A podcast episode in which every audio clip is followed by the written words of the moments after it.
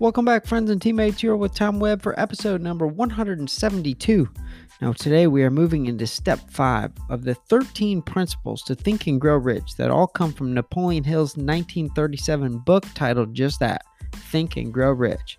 Now, I've talked in previous episodes that you can define rich however you choose, but today we're going to talk about earning your way towards financial freedom for your family or reaching goals that you never thought imaginable. Step five is the power of your imagination. This is the workshop of the mind. It's critical to know that the only limitation in which one sets up is in your own mind. This imagination is literally the workshop where all your plans come to fruition.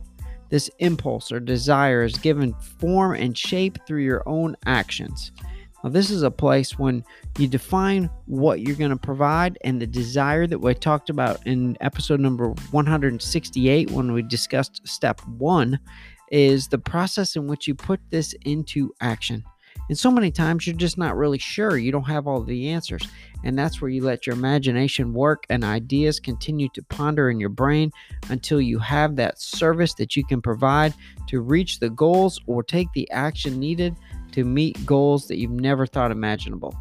So at this point in time, I just want to send you off today with this quote Success requires no apologies, but failure permits no alibis all of this hard work and goal accomplishment and path to financial freedom is totally in your hands.